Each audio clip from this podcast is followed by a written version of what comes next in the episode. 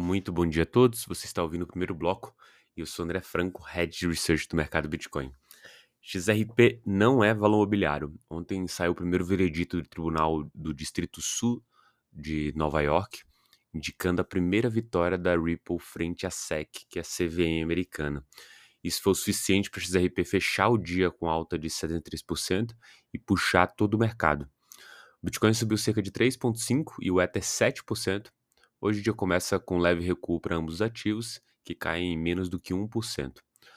Mais notícias da XRP logo na sequência aqui, quando a gente trouxer mais detalhes.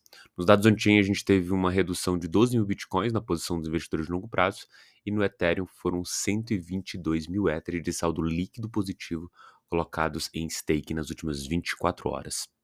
Quanto às notícias, direto dos Estados Unidos, novamente, é, o governo movimentando aí 1,4 bilhão de reais em bitcoins ligados ao marketplace ali de atividades ilícitas, o Silk Road, né?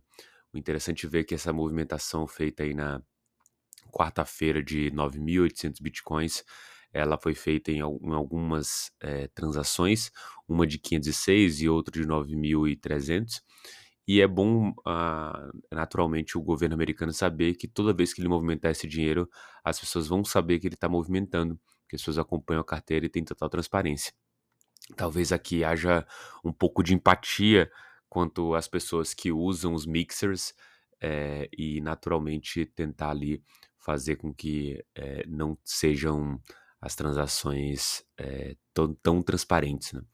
Isso pode mudar um pouco o jogo, mas a gente acredita que, na verdade, o governo está é, pouco ligando para esse acompanhamento, justamente porque, se não revelado é, as transações ou por que as transações ou quem são os donos dos endereços, pouco importa que a gente fica com um dado que não mostra e não fala nada. Segunda notícia aqui, é positiva também para essa análise criminal do uso do Bitcoin. Os crimes com criptomoedas desabaram em 2023 e o de ransomware ganhou força. Né?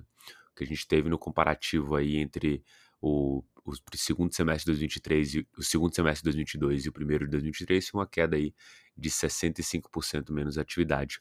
Segundo aí a empresa Chain Analysis, que já faz esse estudo há bastante tempo, inclusive uma das responsáveis pela métrica de que menos de 1% das negociações em cripto podem ser consideradas é, ilícitas, né?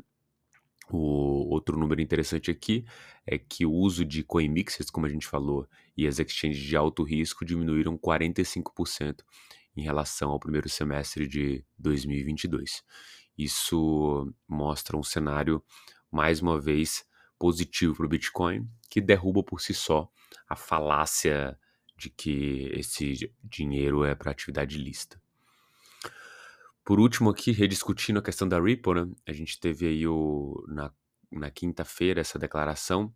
Basicamente, o processo foi pego ali pela juíza Analisa Torres, que é, declarou que o XRP, como um token digital, não é em si um contrato, transação ou esquema que incorpora os requisitos do Howin de um contrato de investimento. O Howin que ela fala é o Howin Test para verificar se um, ativo, se um ativo é ou não valor mobiliário. Essa vitória é importantíssima para o mercado cripto, justamente porque tira um peso também de outros ativos que a SEC declarou como security, como valor mobiliário. Isso é, dá um pouco de fôlego e naturalmente põe o Gensler, o chairman da SEC, em maus lençóis, porque agora você tem que não só defender ali o seu principal caso, como é, também criar casos ali positivos que mostrem que são valores imobiliários para outros ativos que foram declarados arbitrariamente como security. Perfeito? Muito bom dia a todos, bons negócios.